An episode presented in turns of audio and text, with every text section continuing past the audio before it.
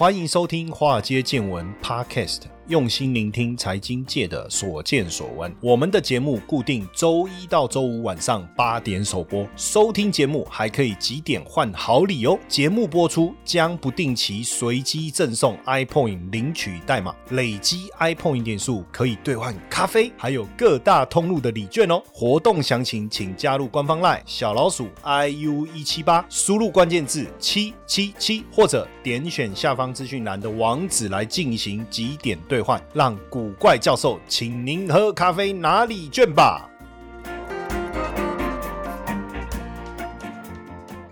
股票市场千奇百怪，见怪不怪。大家好，我是古怪教授谢承彦，欢迎大家收听华尔街见闻哦。那我都还记得这个。俄乌战争呢，刚开始要开疑似要开打的时候啊，我相信大多数人都不相信战争真的会开打，因为在我们这个年代，我们都没有经历过任何的战争哦。所有的一个战争呢，我们都从课本上学来的，比如说第一次世界大战、第二次世界大战，不管什么。历史的那种太遥远的那个，我们就不讲哦，什么十字军东征啊那一类的。但是我们看了很多电影，都知道战争是非常残酷的，而且战争对一个国家的影响有多么的大。而且凭什么他们要去侵略别人？凭什么他们可以对另外一个国家发动攻击？所以当普丁哦针对这个乌克兰的他自己声称叫军事行动，他一直不把它称为战争哦。他一直不把它称为战争，当然，呃，基本上其实就是战争了。除了他自己不承认之外，哈，我像我们在看，它就是战争。当然，俄乌战争背后有它的历史背景，从俄罗斯的苏联解体到北约跟苏联之间的这个历史的一个纠结。但这不是我们要讨论的重点，而是当战争正式开打以来，我们也体会到。这个战争的残酷哦，还有对全球经济的一个影响。当然，一开始的时候啊，大家都觉得说这场战争很快就会结束，很快就会结束的原因，一开始当然大家会觉得说，俄乌之间的实力的一个悬殊哦，可能真的很快就结束。但是呢，另外一个层面。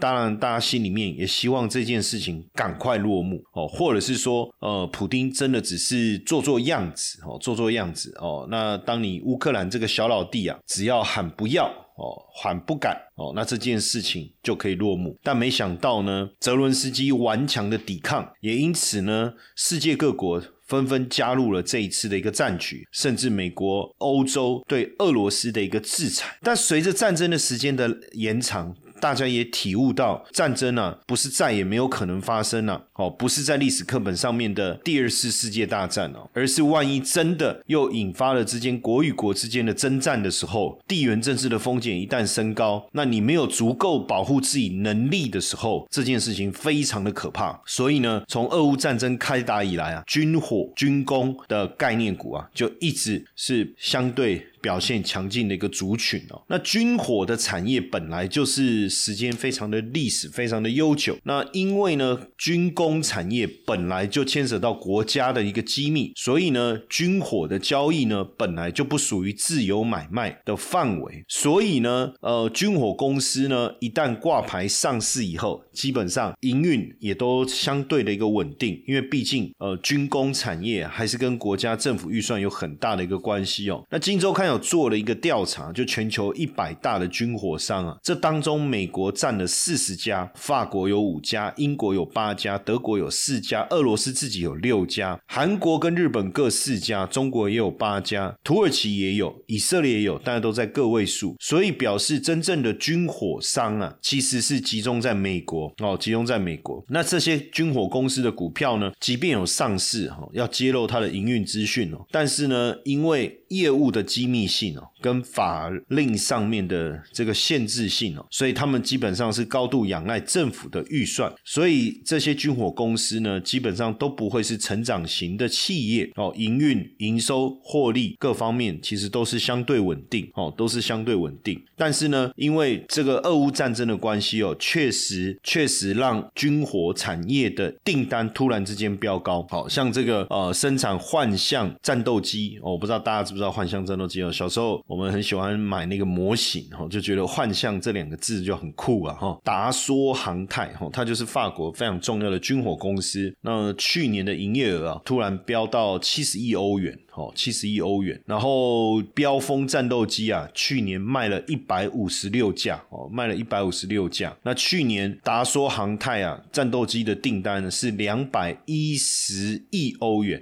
哦，两百一十亿欧元哦，新接的战斗标风战斗机的订单哈，你就知道哈。那因为呃，乌克兰遭到俄罗斯入侵以后啊，西方国家是源源不断的提供军火，那军火消耗了就没有了，没有了就要再添购哦，它就是这样。那所以呢，基本上当然整个开支呢就不断的在大幅度增加哈，大幅度增加。那在这当中呢，其实大家也有注意到一些很特别的，过去大家没有关注的一些。私人军火上，好像是比利时国防公司 OIP 啊，因为他说他要卖给乌克兰战车，大家才关注到哇，在他的仓库里面，竟然还有五百辆的战车。那这战车怎么来的？原来是过去在苏联解体之后啊，他就是陆陆续续的收购了这些淘汰哦，或者是呃退役的这些坦克车。因为后来苏联解体以后啊，欧洲区啊，大家都用轻型的军火哈，因为坦克坦白讲是一种重。军火嘛，哈，因为后来大家就比较，比如说现在都是无人机啊，哦，什么之类的，哈。那当然，呃，乌克兰战争的延续哦，他们也开始在想要把这个重坦克啊卖给这个这个乌克兰，哈，卖给乌克兰。那所以在这当中，大家也注意到，哇，原来这个私人军火，原原来在这当中，原来也有它生存的空间哦。像艾萨克曼啊，他有成立一个叫做达肯。国际哦，这个达肯国际呢，就是向美军提供假想敌机的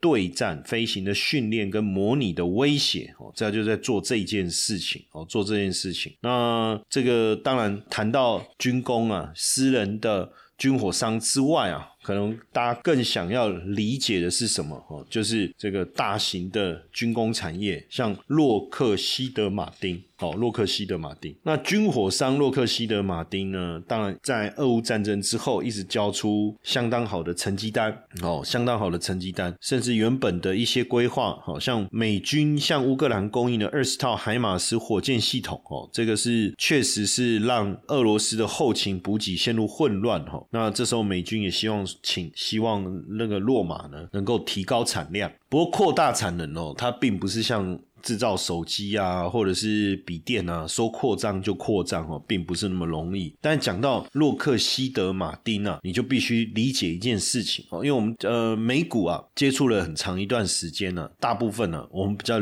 呃理解的应该就是像苹果、Intel 啦这些所谓的智慧型手机概念股，或者是晶片概念股 AMD 啦、NVIDIA 啦哦，近期更为熟悉的 Meta 啦哦、Google 啦、呃微软啊、Amazon 啊哦、Netflix。啦，Spotify 啊，Shopify 啊，这些这些我们都熟悉，对不对？但是军工股大家就比较少谈。当然，之前我在我们的节目当中，就是在俄乌战争发生没多久的时候，我们有跟大家聊过。但是也一段时间哦，就至少俄罗斯俄乌战争都打超过一年了哈。那当然，你说这个战争还会打多久？刚开始的时候。其实大家都不认为会打很久，因为波斯湾战争当时也是速战速决，对不对？因为战事一旦拖久了，坦白讲，对任何一个国家都没有好处哦。我认为是这样哈。但是打了一年多以后，对俄罗斯来讲也没有台阶下了，不打也不行了，也只能一直打下去了啊。要那不然呢？哎呀，所以呢，这件事情大部分的军事专家都认为啊，可能这个战争就一路打下去吧。打到两年、三年、四年、五年，不知道哦，不知道。当然，对俄罗斯来讲，肯定会带来国力的一个衰退哦，肯定会带来国力的衰退。但是对军工产业来讲，可能就又让大家更为重视。像洛克希德马丁呢，其实是一档长期稳定配息的股票。去年十二月呢，美国国会通过了今年的国防预算，金额高达八千一百七十亿美金。八千一百七十亿美金。那洛马呢手上的订单已经高达一千五百亿美金了，所以它还是持续跟国防部合作嘛。F 三五战斗机啊，C 一三零的运输机啊，黑鹰直升机哦，还是这个各种的战备哈。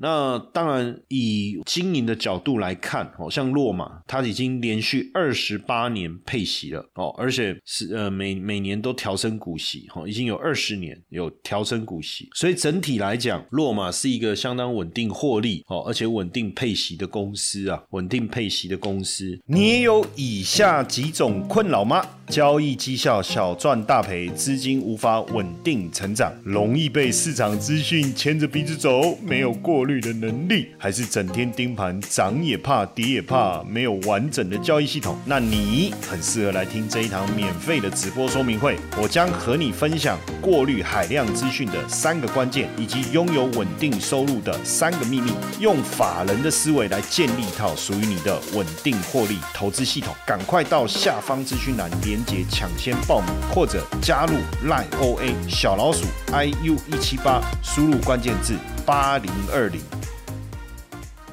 那除了洛马洛洛克希德马丁之外，哦，洛克希德马丁之外，那雷神大家应该也有听过，哦雷神的刺针飞弹啊，它根本跟不上这个需求。俄乌战争开打那时候，美国就送了一千四百枚的刺针飞弹到乌克兰哦。那一九七八年开始服役的刺针飞弹，最后一批升级版在一九八七到一九九一年量产。那一九九六年以后，二零零二年的呃新的这个型都是改良来的哈。改良来的那当然，这个雷神呢，主要都放在高阶的飞弹产品哦，所以今年应该可以产能全开，提高刺针飞弹的一个产量。那所以坦白讲，雷神就是我我们在讲那种轻武器嘛，哈，刺针飞弹啊这些轻武器的一个代表。那雷神每年其实也投入了非常多的预算，大概都在二十五亿美金左右哦，在这个研发上哦，投入在研发上，大概应该仅次于洛克希德马丁跟波音吧。那因为政府的合约往往就是一签就是三年到五年哦，三年到五年，所以绝对有足够的预算来养这个科技研发人员哦，养科技研发人员，甚至来取得这个专利哦。那像这个大家应该都有听过什么无人战斗机的载具啦，哦，或是导引飞弹啊这些哦，其实都是雷神研发的一个重点哦。那美国呢，预计在二零三零年要来打造第六代的战机哦，第六代的战机，第六代的战机就是不不管是感测器啊、电站系统啊，还是平台连连接的能力，哦，如果各位有去看那个 Top Gun 第二集啊，大概就可以理解传统的战斗机跟现在的新型的战斗机啊有什么样的一个差别。那当然，国防产业啊，就是大者恒大，产业集中度是相当高的，哦，相当高的，所以大家就必须去理解国防跟航航太的产业属性。一来，资本投入的要求相当高，你要去思考一台飞机要多少钱，哦，所以飞机的设计到生产。国防武器、航太技术研发的升级，都需要有大量的资源来投入，所以对一般的新进公司来讲，或是产业规模，呃，或是比较小规模的。这个中小企业其实很难进入到这个领域。当然，过去呢，政府呢预算相对比较少，所以也许这个营运的状况又没像现在看起来这么火。但是获利确实是一直很稳定的。但是因为俄乌战争以后，各国都提高了军备的一个预算，大概都在百分之十左右哈。那所以呢，可以看到这个产业呢，它突然之间的一个增长哦，突然之间的一个增长。那当然，在强权冲突之下哦，航太跟国防产业。一定是最大的赢家啦。那这个呢？最近呢，这个桥水基金的创办人达里欧哦，他也讲到，其中未来世界现阶段的三个危机当中，其中一个就是强权国家的分化哦。那当然，我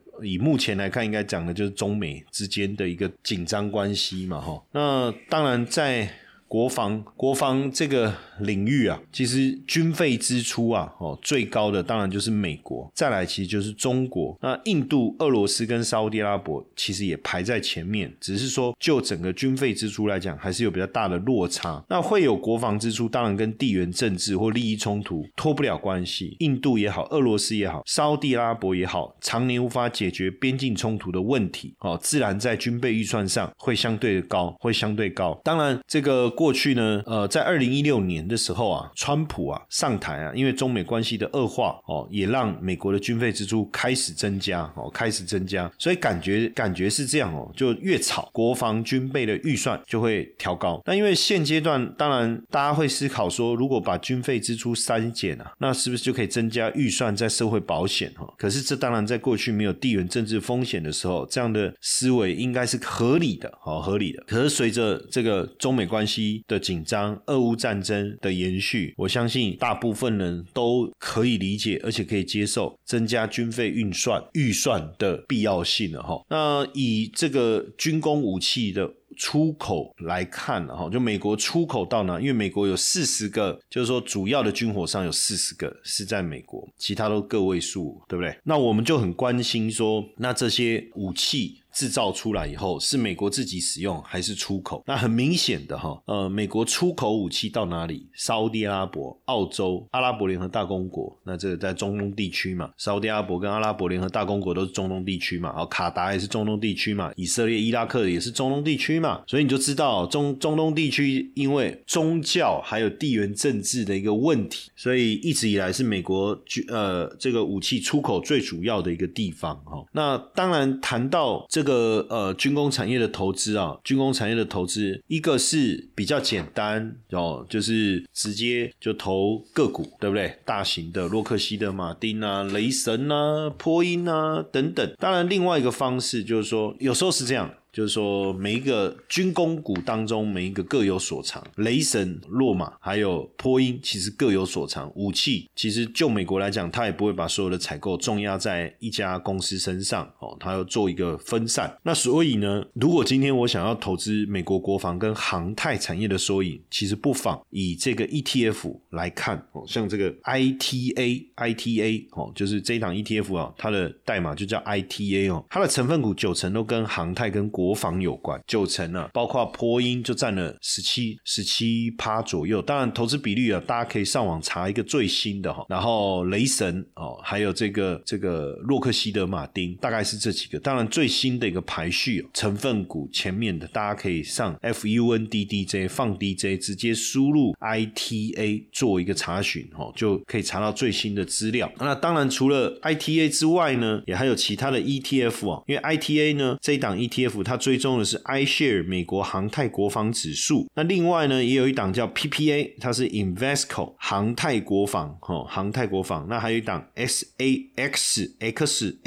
SPDR 航太国防工业。那这些资料呢，大家其实也可以上 Money DJ 做一个查询。当然，就比较上而言呢，哈，ITA 当然基本上就几乎就是以这个呃航太国防为主，哦，航太国防为主。但就刚才讲的 P P A 来看，其实航太国防的持股比重大概在六成左右，大概在六成左右。前十大持股大概占了五十七五成，五十五到六十趴左右。所以很明显，I T A 刚才讲的这一档美国航太国防 E T F 啊，它航太国防相关的股票大概占了快九成，前十大持股占了七成，所以基本上是相对集中。所以大概就是投我刚才讲的那几个重要的国防工业的领头羊，波音啊、雷神啊这几个。那我觉得这样。其实，当我们在投资一个主题式的主题式产业的 ETF，就我们讲产业 ETF 好了，其实我都不鼓励这个 ETF 里面的股票太多，或者是议题不够比重不够高。或者是持股很分散。当然，今天假设说，你看像 PPA，它的前十大持股，它的前十大持股，呃，比比如说 SAR 好了，SPDR 的航太国防工业，它的前十大持股占大概四，影响占比就是大概权重啊，占四成左右。可是我今天我投我要投军工产业，我就是要投最大的那几只。当然，如果你又又加了很多，导致这几只的影响力降低的时候，那其实我根本不用特别去投所谓的主题式的。ETF，所以切记一个重点哦，主题式 ETF 的投资其实就是要让股票的尽量集中在少数几档身上。哦，我觉得这样的成效